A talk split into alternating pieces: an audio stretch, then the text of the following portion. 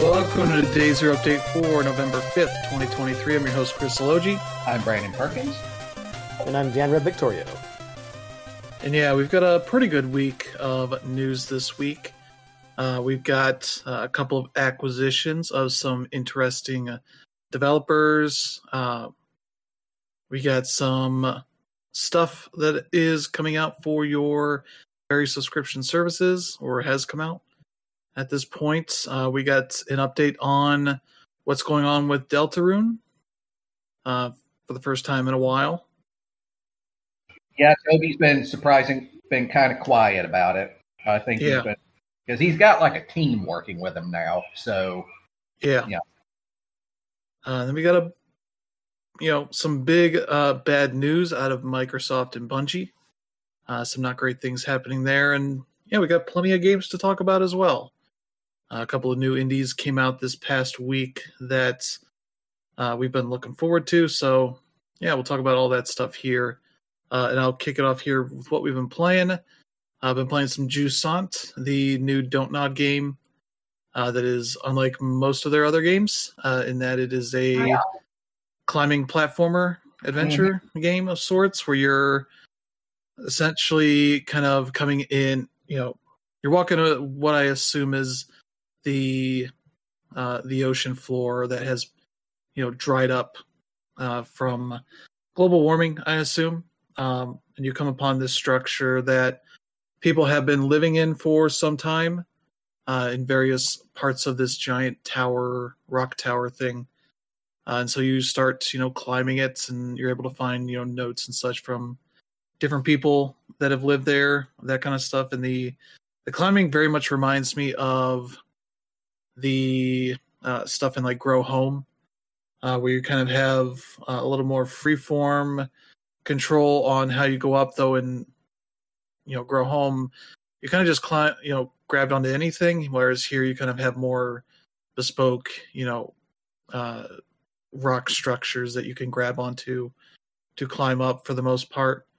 Um, as well as it evolves a little bit with some uh, plants and such that give you uh, things to hold on to, uh, that kind of stuff. And yeah, it's it has a good it does a good job of feeling uh, it gets more challenging as you go as you're trying to figure out how to manage your stamina as you you know uh, take jumps i think is the the big thing that uh, drops your max stamina and there's been a few times where i've nearly run out just trying to figure out where to go though some of that is also the the controls for the climbing can be a little clumsy at times i've definitely had uh, attempts to try to jump up over gaps and have it uh, do something else instead. I've had uh, my character's arms kind of get twisted up in weird ways uh, as I'm trying to figure out how to get around places, or even trying to climb around and it doesn't recognize the direction that my analog stick is going in. Uh, that kind of stuff. Uh, so that's like the main real negatives is just kind of a, a little bit of uh, uh, bugginess and weirdness around the controls that uh, I was hoping not to have as much of, but it's there. Uh, you get it on occasion, but uh, it doesn't really spoil too much of the experience. And so, yeah, I am probably about two hours into the game. Uh, I think like two chapters in. I forget how they break up the game uh, for that stuff. Um, because your initial part of it, you're gonna go and activate this this uh, machine on the tower that I don't really know what the purpose of. There's there's no dialogue in this game. It's only text notes, and so there's maybe stuff on the notes I probably should have paid more attention to on how things work. But uh, so far, I'm kind of getting up to these areas where uh, they're you know doing more weird stuff as they get you up and higher up to the on this tower. So that's kind of where I'm at on that game. Uh, still enjoying it a lot. Uh, looking forward to put some more time into it. But yeah, that's Jusant. That's on, I think, just PS5, Xbox Series X and S, and PC. I don't think there's a Switch version on that one. Uh, so that's uh, there, but the it's also on Game Pass on a Xbox and PC, so you can play it there as well. Uh, so there's Jusant. Uh, the other game I've been playing, it's also on Game Pass, is Thirsty Suitors. That is on everything, I believe PlayStation, Xbox, Switch, and PC. Uh, that is basically uh, Indian uh, Scott Pilgrim, uh, where you are controlling Jala, who is a woman who's had a, a turbulent love life, um, has sort of left town with uh, a love interest that did not go well, and in that uh, kind of whole sequence, they she burns a lot of bridges with people in her family and friends and her exes, uh, particularly is a sore spot for them as you know when you get through the the initial stuff as you kind of go through uh, your first fight is kind of a against one of your not really an ex because you never really dated, but it's like a, a a dude that was in your class in like third grade that had a crush on you has not uh, really grown out of that at all. So you just happen as you're coming back into town run into them and go into this big whole boss fight kind of situation that uh yeah, works out pretty neat. I played about two hours of this.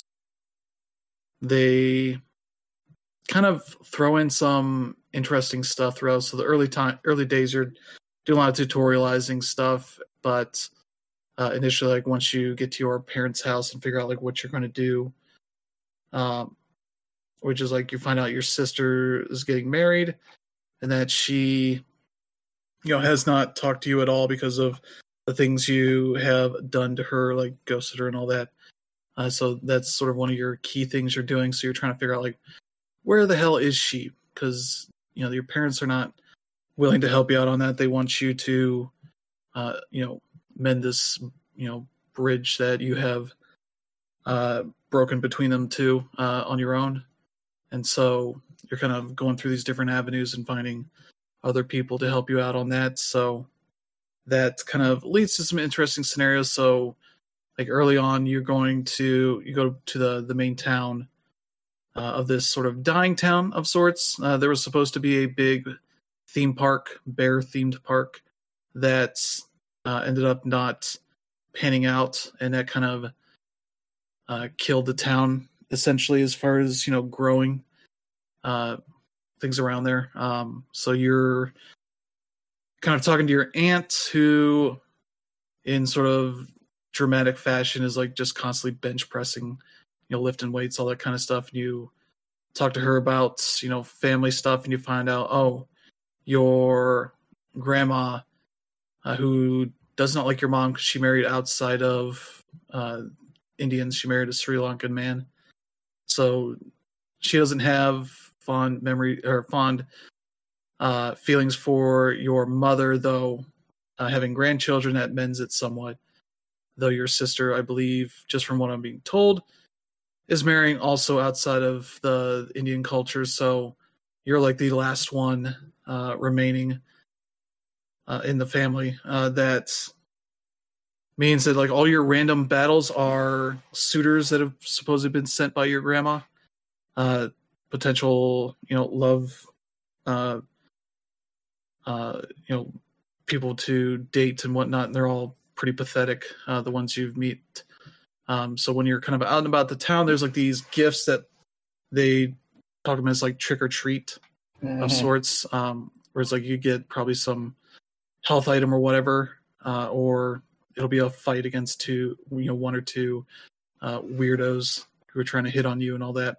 Mhm. And the the battle system's pretty uh, simple for the most part. It's kind of Paper Mario ish, but if you had to do more than just hit the button to, you know, maximize damage at the right time, it more or less puts up, you know, quick time event stuff uh, to hit buttons at the right time or swirl the stick or whatever it needs you to do. Um, it has accessibility options to minimize some of that stuff, so you can just hold buttons and whatnot Yeah. instead of mashing and doing all that. So you can adjust that as much as you want to there.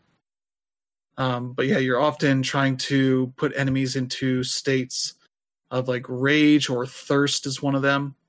Hmm. Um, those kind of things, and you get you have special moves that you can do on enemies in those states that do extra damage, that kind of stuff. Uh, so nothing really too complicated, but I bet the the fights against the the exes and you know whatnot, people in her life, uh, are they going to be the the wild stuff?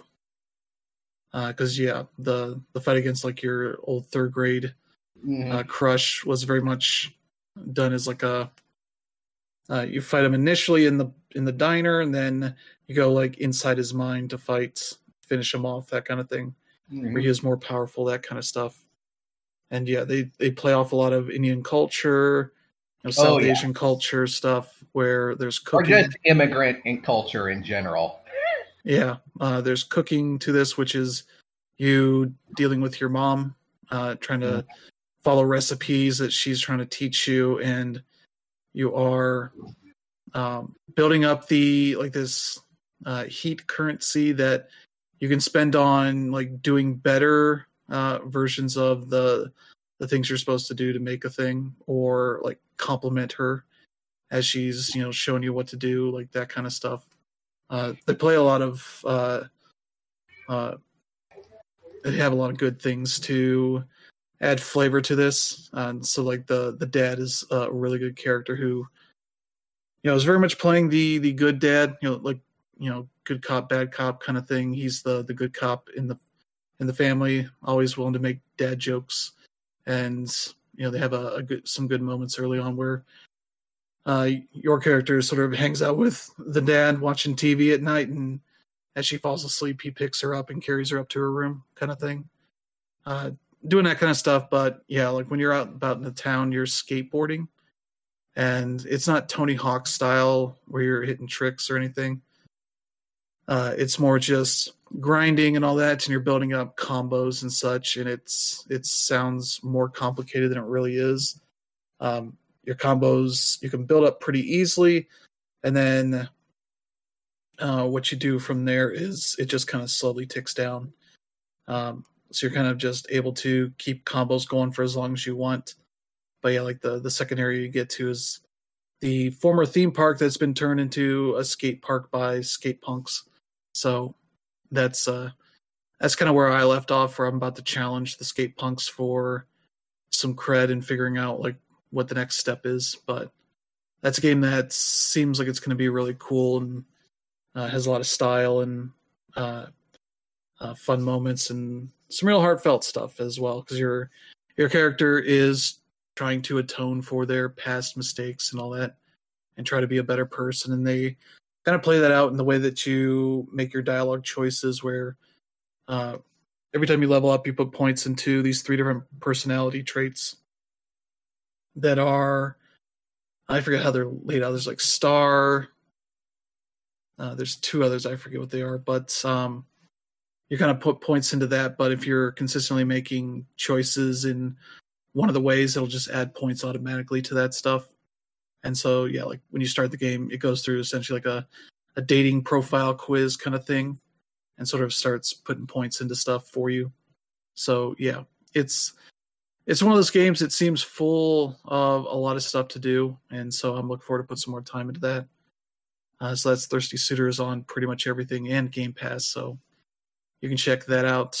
Uh, the other one I've been playing, Metal Gear Solid Master Collection Volume One. I got this at launch um, on PlayStation, and yeah, this this is a collection that is good mainly because the games in it are good uh, not because the the people that worked on the game uh, and Konami like funding this that you know to give a shit about these games, making them you know as good as they deserve to be for the legacy they have for Konami uh, specifically. Uh, so you know you have Metal Gear Solid one, two, and three. Uh, You have Metal Gear one and two, as well as the NES Metal Gear one and two Yep. and the digital graphic novels that are on the PSP for Metal Yeah. Gear Solid 1 and 2. Yep. And you have master books for each of the games or each of the uh, the main Metal Gear Solid games. Uh, Mhm. I forget if there's one for the. So when you buy this, uh, if you buy the whole thing, you get five separate things to install. Yeah. Uh, one for Metal Gear Solid 1, 2, and 3, one for Metal Gear 1 and 2, and then there's a bonus content launcher that is where the NES games are hidden and the uh, digital graphic novels are hidden at. hmm And yeah, each one has uh, a master book that is sort of here's all, you know, Metal Gear universe information, stuff about the story of the games and the characters, uh, all that kind of stuff. I think these are actual books that they sold at one point. Um, and they also have a uh, a thing that has the the entire script book for Mhm. the game, so you can literally go through uh, the. I think the the the launchers for Metal Gear One and Two and Metal Gear Solid One have trophies for specifically scrolling through that entire book, Mm. uh, the script book. So that's weird. The two and three have the trophy list from the original HD versions Mm. that Bluepoint made Yeah. as well as when you launch them you'll see the Bluepoint logo so it's those exact collections and the same visual fidelity those had but now they're Mhm. selling it for you know 4k tvs Yeah. where that stuff doesn't hold up as much anymore um you can see that all also in the the books that they have that the their low res scans i don't know if they're like 720p or 1080p scans or something but they're definitely not 4k scans on that stuff uh so like i had it like at the the native uh you know resolution that the those things in not zoomed in or anything. And like the text just doesn't look great on a tv unless i zoom in more. That kind of stuff where yeah it's just like this stuff's really cool bonus material but it's not uh you know should have been rescanned in to high res made it look as nice as possible like the the digital graphic novels. You can tell they're at the pretty much the same resolution that they were on the psp so the text kind of just looks grungy at times that kind of stuff. Uh, same for you know most of the text in metal gear solid 1 2 and 3 that kind of stuff. And yeah they the other weird thing is so if you know how uh, those games controlled on the the ps1 and ps2 uh, the uh, the way that they used you know circle for confirm x for going back. Uh, they keep that on the launcher for metal gear solid 1 and that's the default control on you know in the game itself. They didn't change anything there. Um but when you launch every other launcher uses x to confirm and circle to back. So i'm sort of just like confused why they didn't just do that. Like I have that an option in all of them just whichever one you want or why the one game is different than the others i get it is probably because they want to mirror what the game itself has, but it's also like, who really cares? Yeah. Because you'll just figure it out as you're playing Metal Gear Solid anyway. Um, but yeah, that's kind of the the thing there. I did a stream of this, played a, a little bit of each of the games, hmm um, and yeah, they're all good games. They're all you Yeah. know, one, two, and three are all very good games.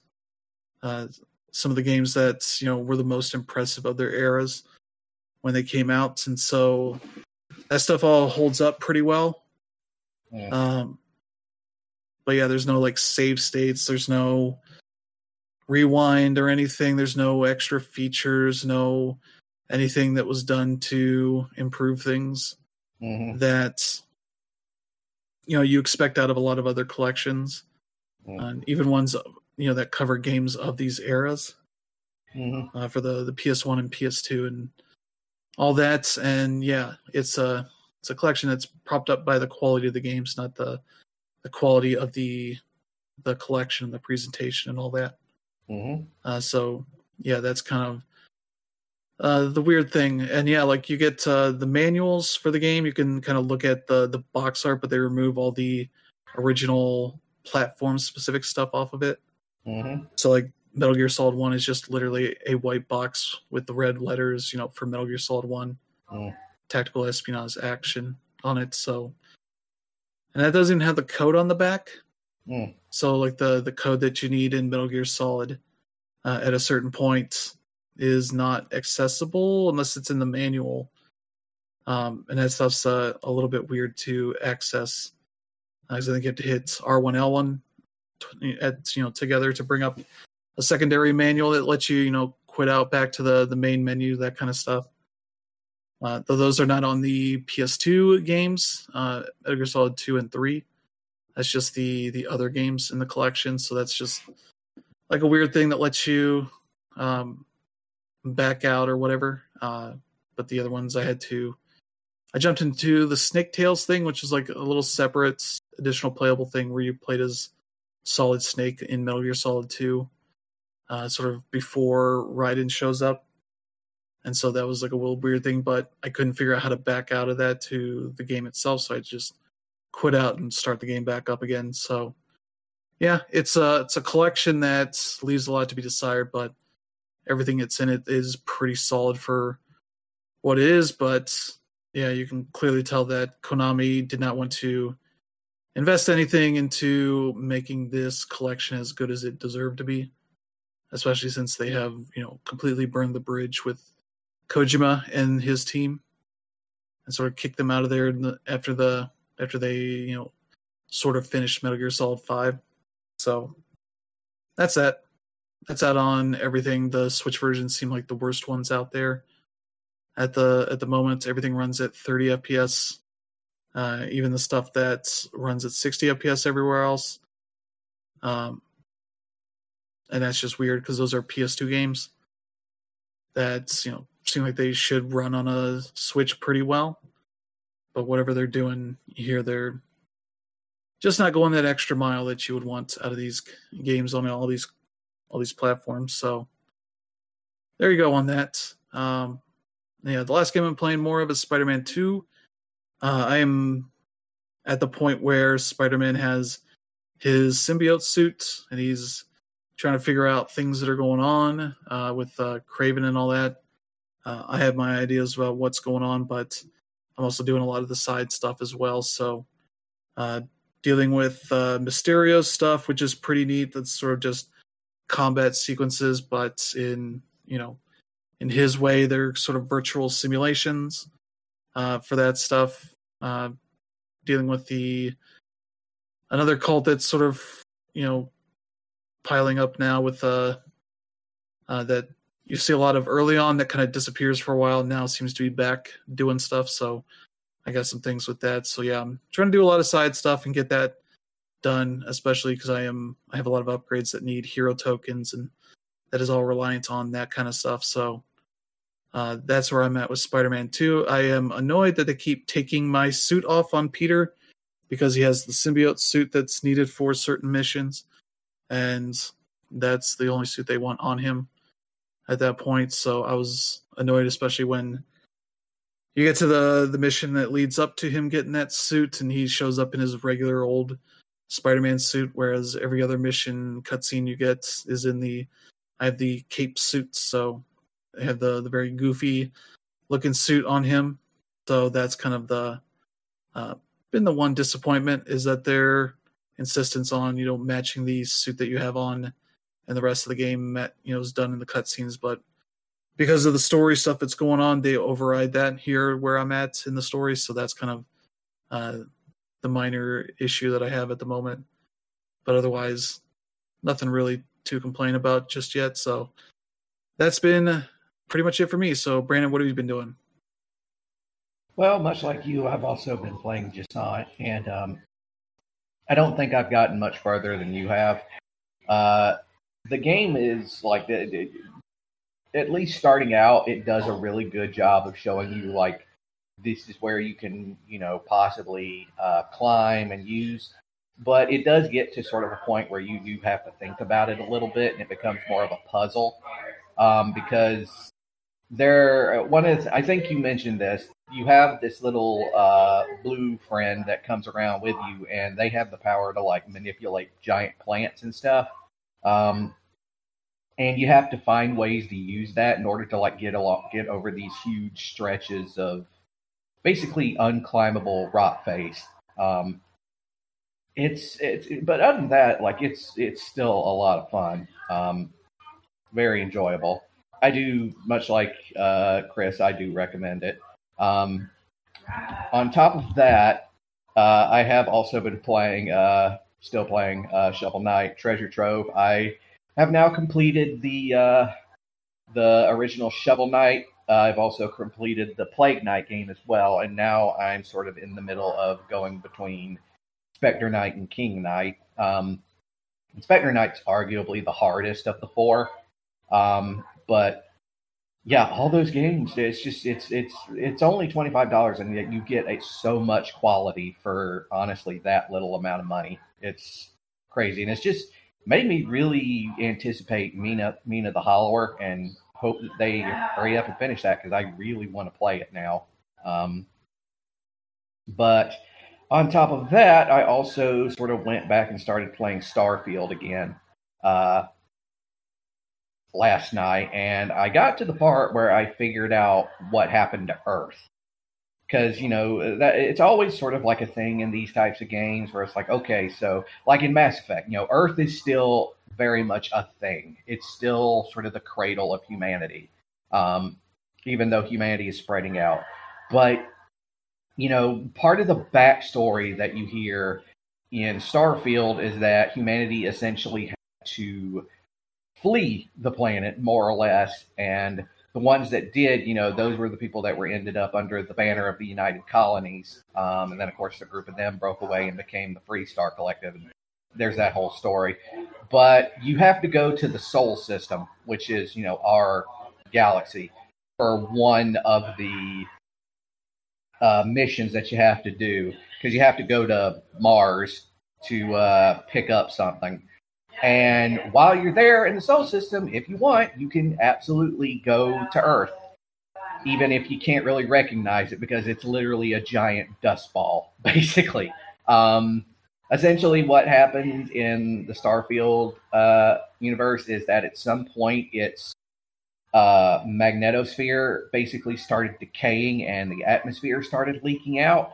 And so basically, humanity had about 50 some odd years before they had to leave the planet entirely because it would become inhospitable. And like it's just like there's no water whatsoever. There is no life on the planet. It is entirely just dust. Um, you can see like the vague outline of the continents, uh, but like that's it. And if you go to like certain parts of the planet, you can see like old remnants of like old say like you can find the pyramids at Giza. Uh, you can find a remnant of the Empire State Building and stuff like that, but it's basically nothing. It is extremely eerie. Um, but yeah, that's what I've been playing. So, Dan Red, what about you? Yeah, so like you guys, I have been playing Jusant uh, or Jusant. Um, I've already finished the game. I was a head reviewer on it. I gave the game a three out of, uh, three and a half out of five. And um, yeah, like I'm a huge fan of um, most of Don't Nod's games, but primarily with the walking simulator kind of stuff. Um, oops, sorry about that.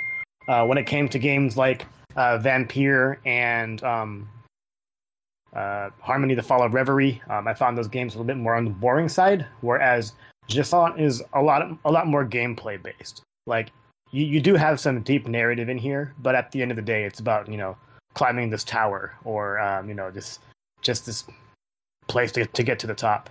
And I really enjoyed the pacing of it. You know, um, again, it's all about climbing. So you're using the left and right shoulder buttons to figure out how to how to get up there. And then, as Brandon mentioned before, um, there's a whole lot of uh, environmental aspects to look out for, where the climbing really feels like a puzzle. Because, like you know, this isn't like Zelda or um, one of the new Assassin's Creed games where you can just climb everything you see. You have to like climb specific things say I was comparing it more to like Uncharted, where you know climbing is a big part of that. Yeah, except the main thing with Uncharted though is that with Uncharted it's like you, you have obvious handholds, and with this it's not as obvious. And then once you get to a part where you know you're in the middle of your climb, um, as you mentioned, you can use your little blue friend to go ahead and activate these flowers that'll, you know, set up vines or have uh, temporary places to you know uh, hold on to yourself. And what I really like about this is the rope mechanic.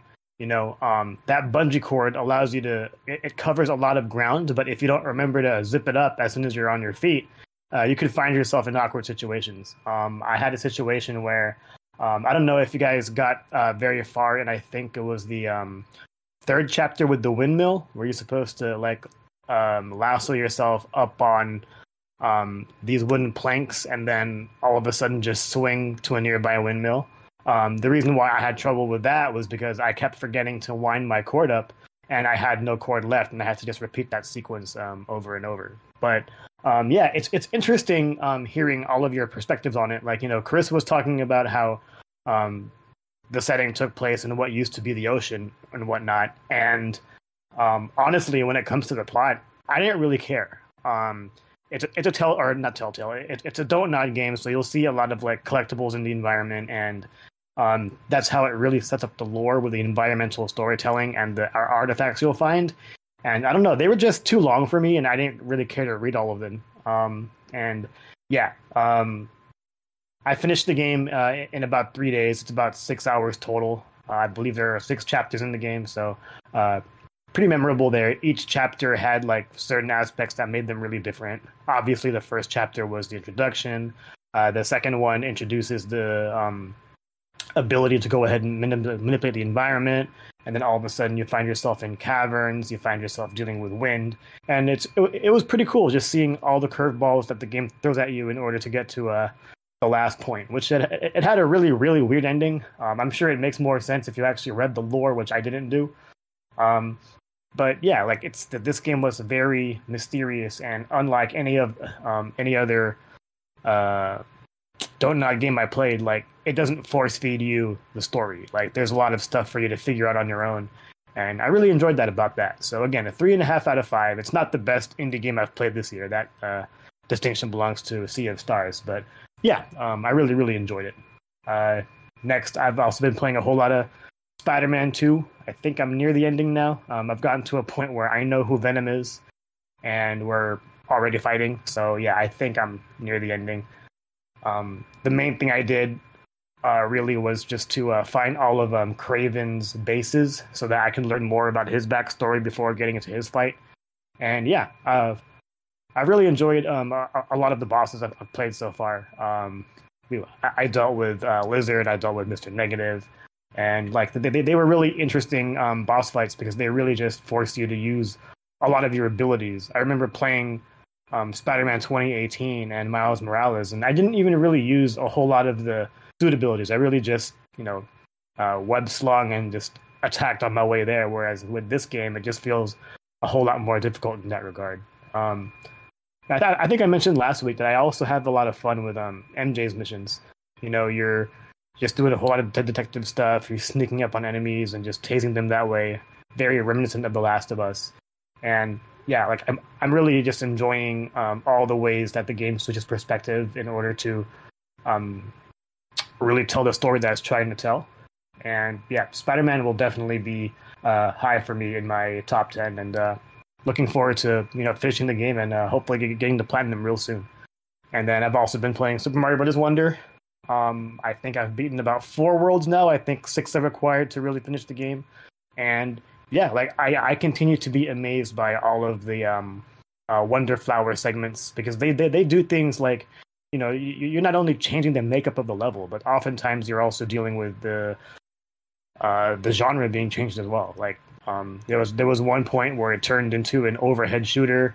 Um, there was one point where um, it, it, it turned into just a uh, speed platformer, and like yeah, it's it's it's really just um enjoyable, and I'm, I'm it, it's one of those things where since you have the authority to like uh, play whatever level you want to play within that world, um, I've uh, gotten to a point where I didn't feel like any level was bad, or I don't really feel like I'm um, having to uh, go through them like uh, like a chore. It, it, it's all been really um, enjoyable, and I, have been playing with my brother. So after we finish it, I plan on playing some more levels on my own, see how it uh, changes without relying on anybody else.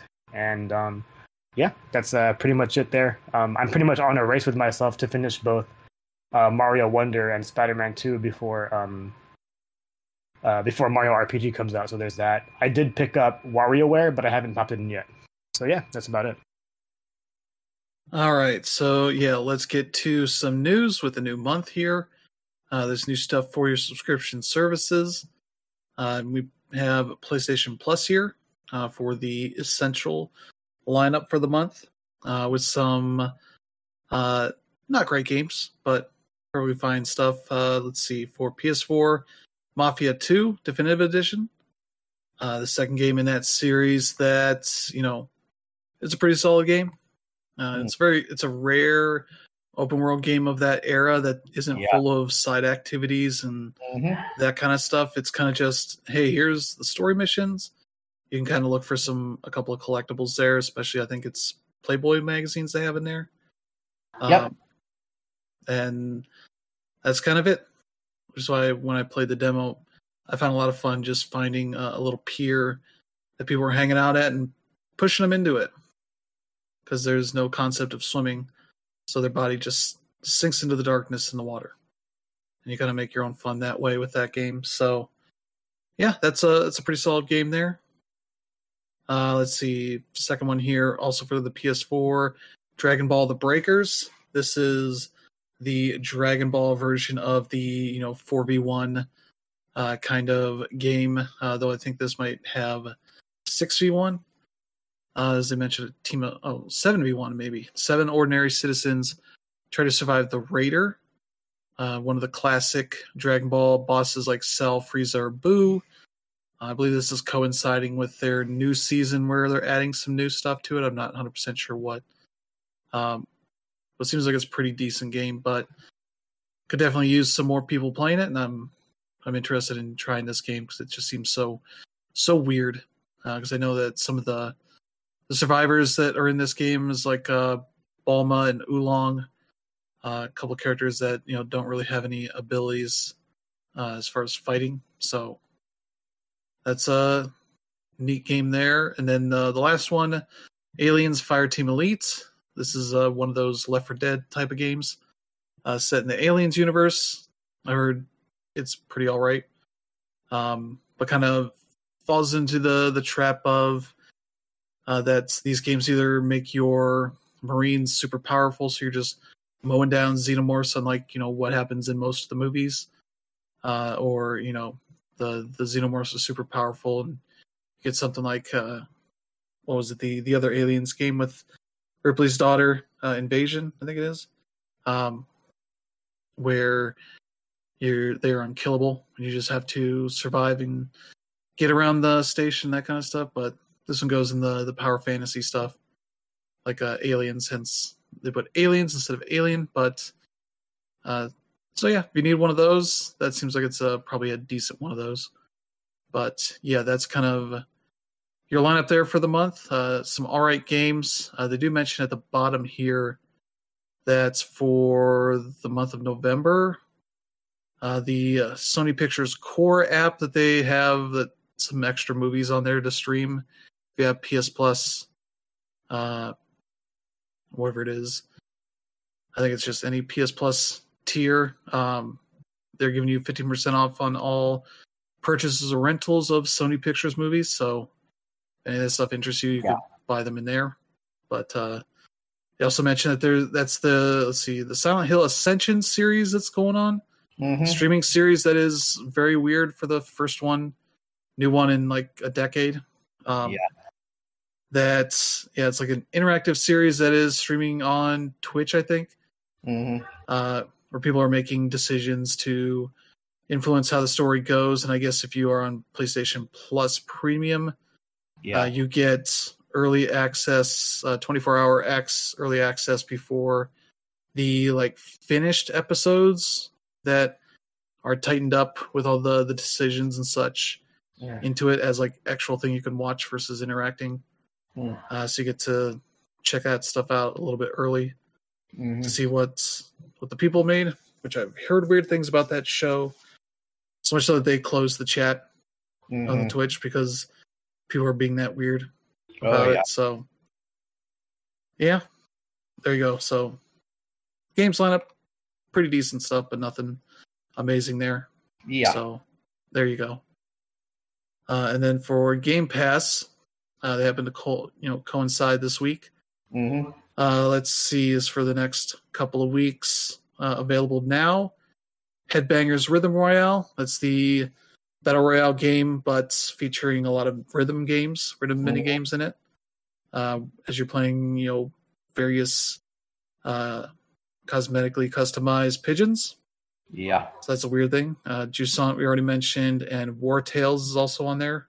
Mhm. Console and PC, that's an open world RPG of Yeah. sorts. So that's a thing you check out. Uh, Thirsty Suitors, mentioned that's already on there. Yep. Uh, rest of these are coming up uh, November 6th. Football Manager 2024 for the PC. That's, you know, uh, soccer manager game where you're managing a team and doing all that stuff. So you can check that out. I guess also console. Okay, yeah, that's right. They those are separate games because the console version I think is a version of the mobile version, something like that. But that's also available. Uh, console and PC. Uh, let's see, Dungeons 4 is on November 9th. Uh, that's a dungeon management game, I think it is. Yeah, uh, you're, yeah, you're making dungeons for the good guys to run through, that kind of stuff, and so you're managing that. So that's console and PC on November 9th. And then also November 9th is Like a Dragon Gaiden, The Man Who Erased His Name, console and PC. So that's the uh, the spin-off Like a Dragon game where Kazuma Kiryu has faked his death and Yep. abandoned his name, and you're sort of trying to figure out what all he's doing this for. Yep. So there you go for that. Uh, you know, Wild Hearts for EA Play. So if you have Game Pass Ultimate or EA Play on any of the platforms, Xbox, PC, or PlayStation, you can check that out on November 9th. That's the uh, uh, Monster Hunter like from I forget who I think it's from Tecmo.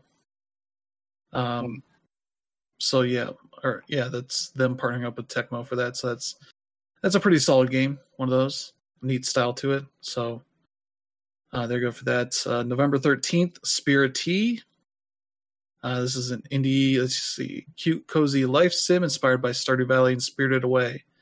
Oh yeah, you're yeah you're playing like a spirit that is helping to run a bathhouse, uh, Mhm. making friends with uh, people in the town Mhm. and yeah, doing stuff like bud catching, karaoke, and finding all the spirits and all that kind of stuff. So, uh, there you go. That's a neat premise for one of those. And then the the last one they have here for November fourteenth is Coral Island. I believe this is hitting 1.0 at this point uh, for Xbox Series X and S, Mm. and that's uh, another one of those life sims Yep. uh, but you're on an island. Uh, so you're kind of doing that stuff, dealing with animals, building relationship with people, and doing all that kind of stuff. So uh, that's the the Game Pass lineup as far as I can see here. So some Mhm. pretty good stuff there. People should check out. So there you go. hmm Uh, but let's see, not to be left out, Nintendo uh, stealthily announced new games for Nintendo Switch Online. uh, Mm-hmm. one Game Boy title and two NES titles. Uh, I did a stream of these, so I can tell you all about them. Mm. Uh, for the NES, there's Devil World. This is a game made by Shigeru Miyamoto, Takashi Tezuka, and Koji Kondo before Super Mario Brothers. Yeah, it's one of the handful of. It's like the only Miyamoto game that never made it west in the old days, Yeah. simply because, uh, Lots of religious stuff all over it. yeah, lots of uh, lots of that. Yeah, but it's essentially it's like it's kind of like Pac-Man, more or less. Like it's it's very obviously inspired by Pac-Man. Yeah, it's Pac-Man where you're playing a uh, a, f- a weird frog dragon dude who is uh, essentially in one stage you are collecting uh, crosses that let you collect the pellets, and then Mhm. but as you're doing that, the stage is like moving around, or the barriers of the stage are moving around. Uh, so you're when you and also when you have a cross, you can shoot fireballs at the uh, the ghosts or whatever the the creatures that the devil has sent at you. Um, and as you get further into the game, the, those creatures get more and more challenging. Uh, but the Mhm. earlier ones you start off against are pretty easy. Yeah. And so once you get all the pellets, you go to the second stage, which is where you're collecting Bibles from the corners of the screen. And so it's Mhm. scrolling around as it does. Um, but you collect one of those, and you take it to the like uh, the spawner box in the middle of the screen, uh, though Mhm. it's moving around with the, the rest of the, the field. But you're essentially putting that on that box to you know put a wall around one of the sides. Mm. Um, and so you get all four to, you know, solidify all four sides of that to seal it off. Then you move to the next stage, which is pellets, and then go to the Bible, and then pellets and Bible. And as you do that, it gets progressively harder, but with NSO, uh, you get rewind and save states, so it's not as hard as it, it would be normally. So there you go. That's a it's a pretty solid game, pretty playable as a game that never came over to the U.S. So, uh, but it does make sense when you're playing it why it didn't. Because all the religious stuff, Nintendo at that point would not have felt great about bringing it over in the middle of like the the D and D panic and all that. Mm-hmm. Uh, that probably makes a lot of sense there. Um, the other NES game is another uh, one that did not come over originally, the Mysterious Murasame Castle. Mm-hmm. Uh, this is sort of a top-down action game, uh, which I've seen it like to The Legend of Zelda, but it's more like The Legend of Zelda at like 200% speed, because it is constant enemies spawning in. Mm. Uh, you attacking them, you, you're easily killed. Uh, there's no real adventure elements to it. Uh, this is one I recommend getting a guide for because it'll show the the all the the screens in the current level and it'll show you where all the power ups are, so that you can get like triple shots, so Mhm. that your sort of range shots can get more powerful more easily. Because if you're just wandering, you're not going to necessarily notice and has power ups that you have to go to like specific sections of the screen to Mm. unveil before you pick them up. Yeah. And so it's definitely like one of those games where you have this extra info. It makes it a lot more interesting and fun. But if you're just playing it, you know, set and scene without anything, Mhm. you're probably going to play it for like 30 seconds and quit because you're like, what the fuck is this game? Yeah. Because it's one of those games where it's hard on purpose to give you more more to do hmm as you learn how to play it. But without a guide, you don't really understand what's going on because it's you know a Japanese game yeah never got localized, so there's no supplemental material to really guide you along or anything. But uh, the Game Yeah. Boy game is Castlevania Legends. hmm Uh, this is a Game Boy title that uh, features Sonia, uh, as she was going to become a big part of the franchise. Uh, she was going to be the, ma- the Mm. main protagonist of the Dreamcast Castlevania game before that got canceled. Yeah. And then this game, uh, Koji Igarashi basically said, "Fuck this game! It's not part of the the timeline anymore." Mhm. After it came out, um, this was a 1998 Game Boy game, so very late. Oh. um, oh yes. and I was playing this, and it. Uh, I looked up the scores, and it was like a lot of fours, you know, fours or fives out of tens. I was Mhm. like, this makes a lot of sense because this feels like a classic Castlevania game, but in the era that you know you had Rondo of Blood and Symphony of the Nights and Mhm. this other stuff that was better. Um, this feels like a game that's like it's pretty good for what it is if you're playing it without any context, but uh, everything it's doing is boilerplate Castlevania stuff. Uh, Well, after you know there were what four, or five mainline games Mhm. at this point, plus a couple of Game Boy games that were from the early '90s that did this stuff, and it's like, why would you need another one of these? Mhm. Um, but it does have a Game Boy Color mode to it, so you get some extra color detail to it, um, and like some of the this the game the the gameplay stuff I liked is like you can crouch walk, like that's cool. You don't Mhm. expect that out of Game Boy games, Mm. but also the game, you know, the visual style of the game is literally blank backgrounds with some slight details to be like, oh, there's trees back there, or you know, that's wall back there, kind of stuff, you know. But there's nothing Metroidy about it or anything. Yeah. But with your rewind and all that, it's pretty decent. Um, I did have uh, an annoying time with uh, the first boss. It has like an overpower mode where you just go into like a super powered state to do a bunch of damage. But I did that against the boss, and they had nothing left on their bar, and they were still around, and I was very confused and lost the first time because of that. Because I had no point of reference after that of like how much more I needed to do. And it was one of those boss fights where they just swoop in uh, where you're at, and you have to you have to know all their moves up front before you can really beat it. So there you go. That's three games. Two the NES games are pretty good. Uh, the Game Boy games not that good, but you have like 15 of those on the NSO, so you know, not much to really complain about there. Yeah, I mean, I never even knew um, the Game Boy had a Castlevania game, uh, much less that came out in 1998, which is actually rather late in that uh, system's lifespan. So that's cool. Um, then as for the other two games, never knew they existed, but I'll give them a try. Um, especially knowing that one of them was done by Miyamoto and Tezuka. So yeah, should be interesting. Yeah. Yeah, Castlevania on Game Boy had a few games. Uh, I think one is I'm not sure what the see if I can find out which ones they are. There's like one that's like called Castlevania 2, but it's not a version of Castlevania 2. I forget. There's weird stuff like that out of it, but I had that one I think. It came out in the early 90s, but not Legends.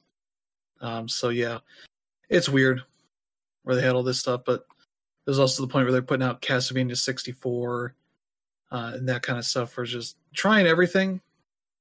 Had a Castlevania on every system, and it's a it's a weird thing when the it was a precursor to when that franchise became a portable exclusive uh, franchise because the N64 games and the PS2 games did not do well, and they put all their mainline stuff on the the Game Boy Advance and DS. So yeah, there you go. Uh, but also speaking of NSO, the Mario Kart 8 Deluxe Final Booster Course Pass Wave 6, I guess the full name there, uh, will finally be coming out November 9th here later this week.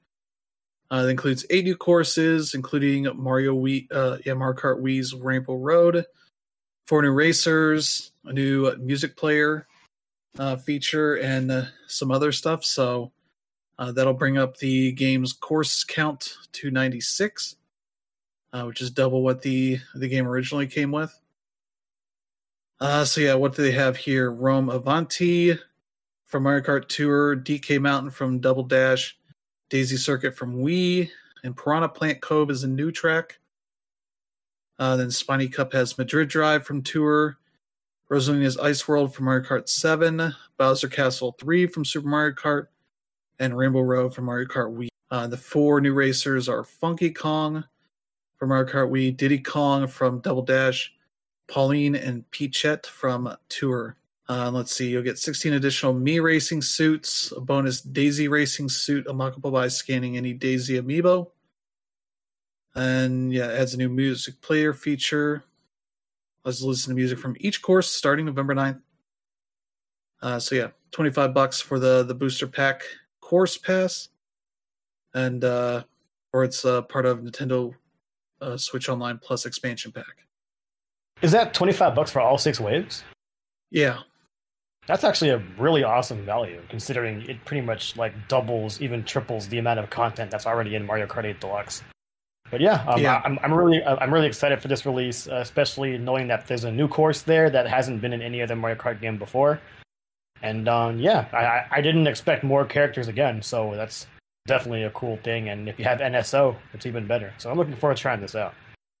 Yeah, yeah. So there you go. And yeah, speaking of subscription services, Apple Arcade is still a thing and getting exclusive games. So you thought Sonic Superstars was the only Sonic game for this year. Uh, it's not. Mm. Sonic Dream Team is a 3D action platformer coming to Apple Arcade.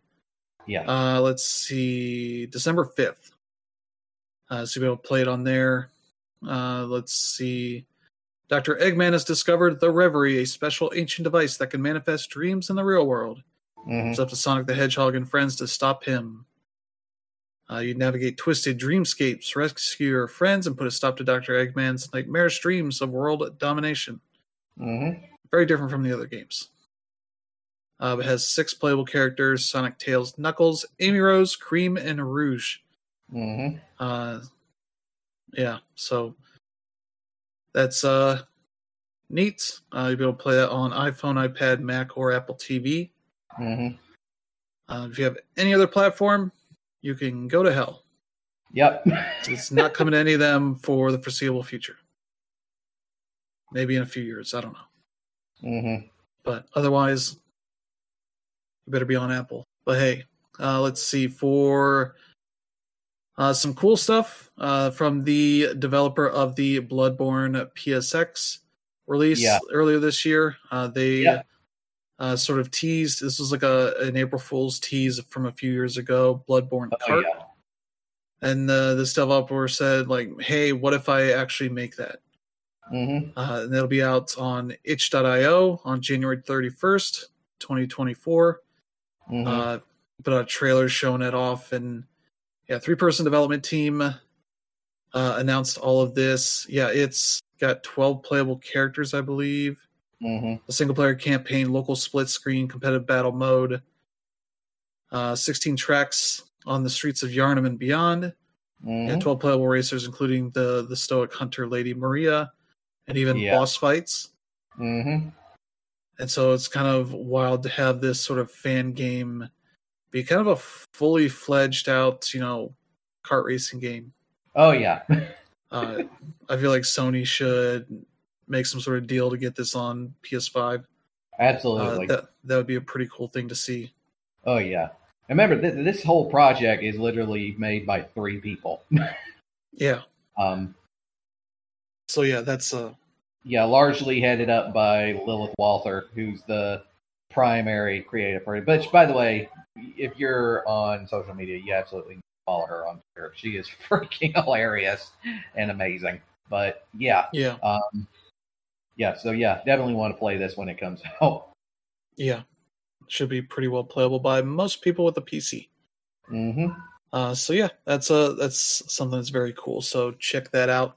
hmm Uh, but let's get to some uh, industry news. Atari announced that they have, or they are going to acquire, uh, Digital Eclipse, uh, which is I think it's about, you know, they're spending six point five million on the acquisition, Mm, with a remaining earnout of up to thirteen point five million in cash over the next ten years, mm. based on the studio's future performance. Uh, and set to be completed, as, you know, if it's not now, it's in the, the near future. Hmm Uh, but this sort of extends the the things Atari's been doing for a good bit now of focusing on retro games of sorts, where they've been remaking a lot of their classic stuff in the Recharged series that they've been doing, uh, as well as the like the the new Atari Twenty Six Hundred Plus that they have coming out. They acquired Nightdive Studios earlier this year, who made the Quake Two remaster Mm. among other things, is one of the best studios out there doing remasters and you know breathing new life into old games. Oh yeah. And Digital Eclipse has been doing that as well of late uh, with uh, the TMNT collection, the Atari 50, uh, the making of Karateka, and uh, a bunch of other stuff. So this makes a lot of sense for Atari to invest in them Mm. as uh, a part of that vision. And uh, yeah, they put up an FAQ with a bunch of information of like saying like, no, this isn't gonna force us to only focus on Atari games. Mm. Like they're gonna keep working on all the the projects they have been, and you know have the, the independent uh, decisions to work on what they want. Though I'm sure that if they get the opportunity to work on more Atari stuff, they won't say no to that. hmm Uh, but yeah, like they just released. Uh, what did they just release? Um, they just put up a big. Yeah, that's no, it's not mentioned here. Hmm. They were doing something else. I forget uh, what it is, but yeah, they got they got a lot of cool stuff in the works, and so yeah, hopefully this just makes sure that that studio can keep going for the foreseeable future. Uh, so yeah, there you go. And other acquisition news, Devolver Digital has acquired System Era Softworks. You might know their main game, Astroneer. hmm Uh, yeah, space survival game. Uh, that game is uh, very good. Uh, so hopefully that's uh, a good partnership there because they they're very good at making uh, uh, that kind of game. Probably other games as well, but uh, hopefully this is a, a good thing for the future. Whatever else they're going to be working on next. So yeah, hopefully that uh that works out for the devs. hmm Uh, so yeah, there you go. More studios under Devolver Digital's umbrella. And yeah, let's see here. Deltarune, a thing we have not heard of for a while since they dropped Chapter 2 in 2021.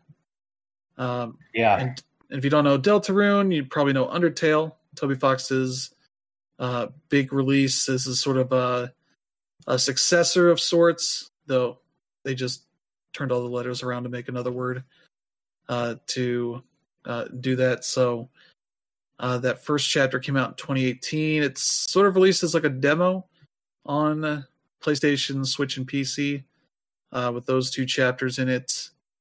Um, there's been more that's supposed to be in the works, and we haven't heard anything from Toby Fox since then. But uh, we got some news this week that uh, chapter three is nearing completion.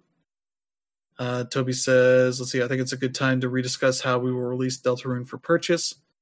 My original plan was to release chapter 3, 4, and 5 together. However, the finish line of chapter 5 is still pretty far off, and I don't think anybody really wants to wait that long to release anything, especially me.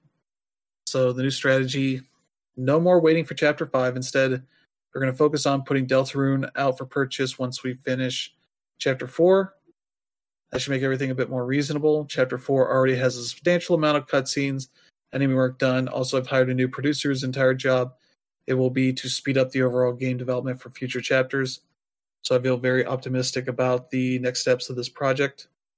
That being said, though, I think I'm going to pause on more detailed development updates for now. So I'll just let you guys know if the development is getting close to completion or if something funny happens. And so, yeah, um, looks like three probably is not too far from being done, but uh, but from the way that, that is worded, sounds he's going to wait until chapter four is done to release both of them uh, for that, and then not make people wait for five to get finished to get the other two. So, uh, yeah, that's going to be uh, at least probably better.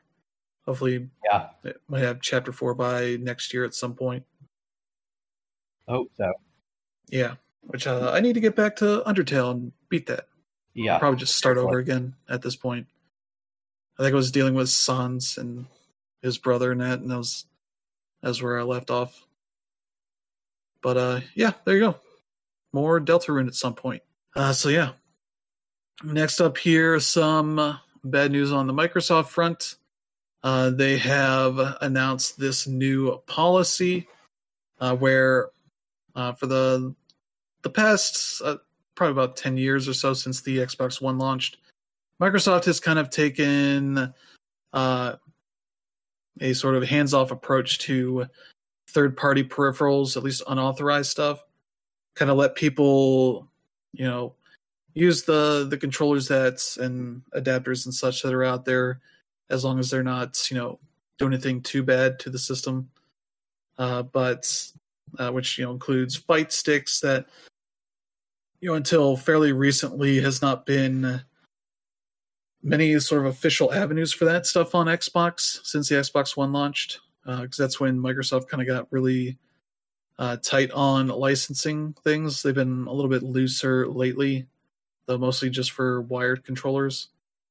Um, and yeah, this has been something that's popped up in the past couple of weeks where people are putting in, you know, some of these controllers and getting error messages that said that this, let's see, using unauthorized accessories compromises your gaming experience. For this reason, the unauthorized accessory will be blocked from use on November 12th, 2023. So people are like, what the hell is this? It seems like a way for Microsoft to, you know, uh, make more money, like force people to go the official route if they want to use, you know, off-brand controllers and such. Uh, especially a lot of this stuff tends to be more accessibility focused, um, especially for people that maybe don't like the Xbox controllers so much, like they prefer like the a DualShock controller. There's adapters that let you use, you know, a DualShock 4 or Switch controller or something with uh, an Xbox, that kind of stuff, as well as uh, some of the more third party stuff that has special uh, adapters on them that don't necessarily work well with the adaptive controller. But yeah, this is uh, kind of whole thing. And then we got like more official word out of this uh, from Microsoft, where uh, let's see, a spokesperson for Microsoft confirmed the ban will soon go into effect and said it's for performance, security, and safety. Uh, Microsoft and other lic- ex- licensed Xbox hardware partners accessories are designed and manufactured quality standards for performance, security, and safety. Unauthorized accessories can compromise the gaming experience on Xbox consoles. Players may receive a pop-up warning that their accessory is unauthorized. Eventually, the unauthorized accessory will be blocked from use to pres- preserve the console gaming experience. And that's kind of a uh, a weird thing, especially uh, as people have you know invested in these controllers and adapters and such. That you know now they're basically being told like ah you're gonna have to buy official stuff if you really want to play on Xbox, and this has just been uh, kind of a clusterfuck of a way of handling all this, especially as there's no real official big message from Microsoft, you know, explaining like why they're doing this and all this.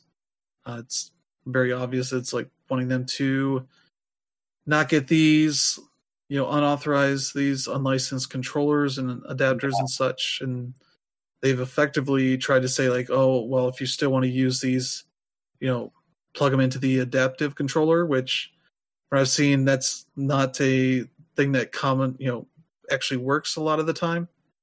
I've seen people, you know, suggest that they have issues being plugged in the adaptive controller uh, still. So I don't know if they're gonna do extra work on this stuff, but yeah, this is kind of a, a weird thing to go into on this, and without any sort of clear messaging as to why they are doing this outside of obvious reasons. Um, with uh, money and uh, there are some of these devices that are more aimed at cheating in multiplayer games, allowing you to use, you know, mice to control uh, your aim and shooters, that kind of stuff. And yeah, it just it's led to a very weird uh, whole thing here, especially as the, manufacturers like Brook Gaming and some of these others are now having to deal with a lot of extra uh, messaging work to figure out, you know, what their path forward might be uh, for products and all that kind of stuff. Now that this is a big issue for them, so yeah, there you go. Uh, kind of a whole messy situation. We'll see Yeah. if there's anything that happens here over the the next week as this goes into effect. hmm But yeah, I believe there was, was a, a message out there being like, try to get a refund from your retailer or manufacturer. It's like hmm people have had this shit for years. What the fuck are you acting like people can get refunds on this stuff for? That's just um really kind of shitty way to handle this, especially as you know uh, this is effectively going to shut down a lot of the FGC stuff with the Xbox Mm-hmm. platform, especially as Phil has, you know, been working hard trying to get all these third party fighting games on the system.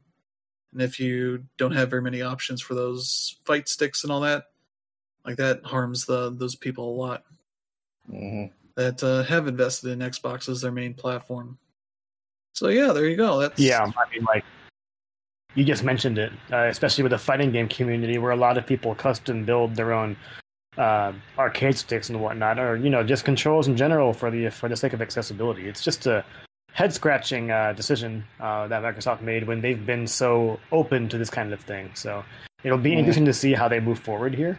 Um, I, I I understand why the decision was made, but it's just I don't know. It just seems very anti-consumer when Microsoft has been everything but that this generation. yeah.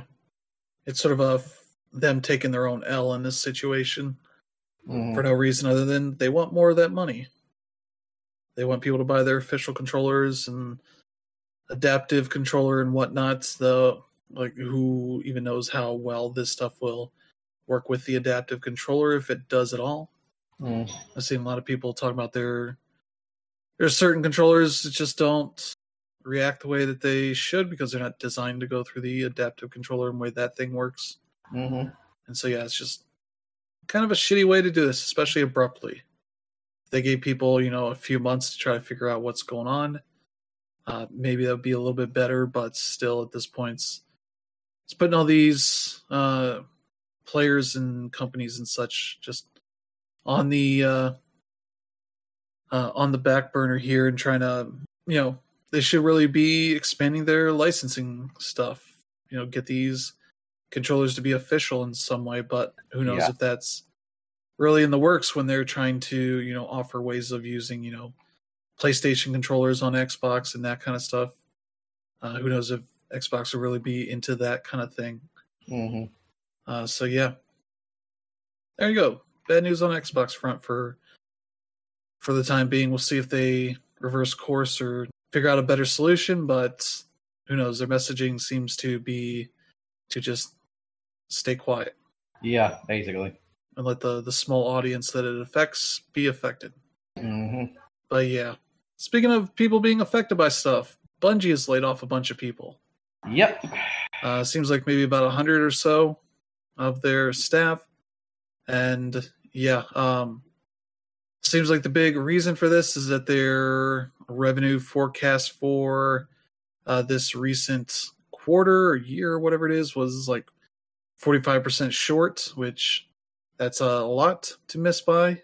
Uh, Who Mhm. knows if it's if the game if Destiny two has been doing well uh, in spite of that compared to previous years who knows but uh, it seems like they've cut people from pretty much every department Mhm. uh, community team from their uh, audio teams their design and all that kind of stuff uh, so losing a lot of quality talent out there people have been there for years Mm. people that planned on you know being Bungies for the rest of their careers and all that but unfortunately not getting the uh, the love back on that and yeah, it seems like the word uh, from this is that uh, it might be Sony asking for cuts, but Bungie getting to make the decision on who to cut. Mm. And it seems like some of the people that were cut, maybe because they had uh, stocks that were about to vest and become much more valuable, and then uh, they, you know, release them, and then nobody has those stocks anymore. That probably reverts to the company itself having them. Uh, a lot of stuff like that, and them doing this at the end of the month also means their uh, benefits would end on that month. Uh, it seems like severance would maybe keep like healthcare and that kind of stuff going for the length of that term, but uh, whatever other benefits they might have, which may deal with like health, uh, mental health care stuff, and other things will be affected and cut short. But yeah, uh, seems like Bungie's CEO, uh, Pete Parsons, and uh, the exec team handled this pretty poorly. And especially, it's like, well, if you guys needed to cut some money from things, why not take uh, your CEO pay and cut that and try to save as many jobs as possible? But who knows? Uh, along with the, as a result of all this, uh, they have delayed the next expansion for Destiny 2.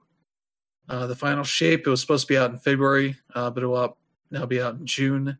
Yeah. And Marathon, which might have been out by late next year, will be out sometime 2025 as far as they're planning at the moment. So, yeah, this uh, this revenue miss uh, has affected pretty much all ports parts of the company Mm. uh, their future projects, and yeah, uh, losing a lot of people. So, not a great time for Bungie right now, Mhm. and not a great mar- uh, messaging time for Bungie as well, as they've handling this stuff pretty poorly.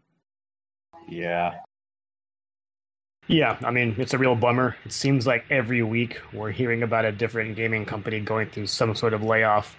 And there's always something that, you know, makes it a little bit more interesting, whether it's becoming the the severance package or the lack thereof one. And, you know, hearing the reporting from, you know, Kotaku and places like that over the course of the layoff is just really disappointing, especially the that one bit about um, you know, having uh, benefits for the rest of the month, except you know you were fired on October 30th, which means oh, okay, your benefits are gone two days from now, things like that. Uh, also, the thing I read about the um, their stock being pretty much taken away because you have to have your job for a matter of months when that's not the case for uh, plenty of uh, people in the industry. And you know it sucks, but that, that's also the real reality of uh, games that just don't hit their uh, their metrics. Um, at the same time, it's it's a bummer because sometimes the metrics are unattainable, especially if we're going to use uh, COVID days as an example. Like you know, if you're going to compare November 2020 to November 2023, of course it'll be different. Everyone was forced to stay at home, whereas you You know, now they don't have to. They don't have to be at home playing a game, and that's that's going to affect your DAU. So yeah, it's it's a bummer, but you know, hopefully these people can land on their feet. But uh, that's neither here nor there. I mean, we live in a reality where if your game is not making a whole lot of money, you can you might be laid off the next week. That's just the way it works, and there's no there's no um, union for a lot of these companies. And the hard part is, if if a union was built, like they can easily regulate your pay. So it's it's a tough world. Yeah. yeah. And it's uh, been bummer of news of late, seeing as all, all these layoffs, especially as we're getting into game of the year season. Is you know you'll see Geoff Keighley talking about how amazing of a year it's been. It's like, yeah, kind of, but also all these layoffs has kind of soured a lot of that. Mm-hmm. Um, you know, for as good as the games have been that have come out, you know, it's like the human side of those releases and releases coming out over the next few years mm-hmm. has been not great. Yeah. Uh, especially for people that have been, you know, working their asses off for making these cool games. Mm-hmm. Uh, it's the thing that kind of makes you feel like, well, yeah, maybe it's a great year, but also it's not a great year Mm. uh, for the industry. Is you know every publisher seems to be having hard times, and having to lay off people as a result. Whether it's real hard times or if it's like we want to make more money and we're not making enough more money. We want to make much more money, so we got to lay people off so we have the opportunity to make way more money. Mm. And it's like, yeah, that's the the shitty part of this uh, industry right now. Everybody's hedging their bets as much as they can. Hmm. So yeah, that's uh that's gonna do it for the show. End on another bummer. Yeah. Unfortunately. But yeah, we got the the holiday season here ramping up. Releases. Uh let's see what else we got coming out for releases. Uh we got the Invincibles this week. Uh, they'll be out on Monday. Uh, like a Dragon Gaiden on the 9th. Call of Duty's finally out on the 10th. People have been playing the the campaign. mm-hmm. And the funny thing is that the the, the new trophies for Modern Warfare 3 are I think on at least uh, uh, Steam and PlayStation are DLC trophies. So there's no platinum on PlayStation for that game because it's treated as DLC for Modern Warfare 2.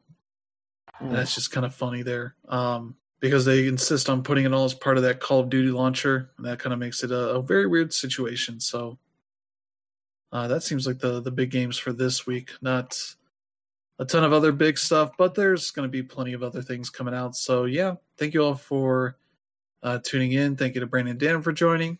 Always. Uh, we'll be back next week with a new slate of news. And if you enjoy the show, if you let friends and family know, they should check it out and select strangers uh, that uh, you know have uh, lots of cool stuff to play. We want to play with you, or just talk games with you. Um, and yeah, that's uh, that's gonna do it for us this week. Thank you all for tuning in. We hope you have a good week ahead, and we'll see you all next time. Have a good one.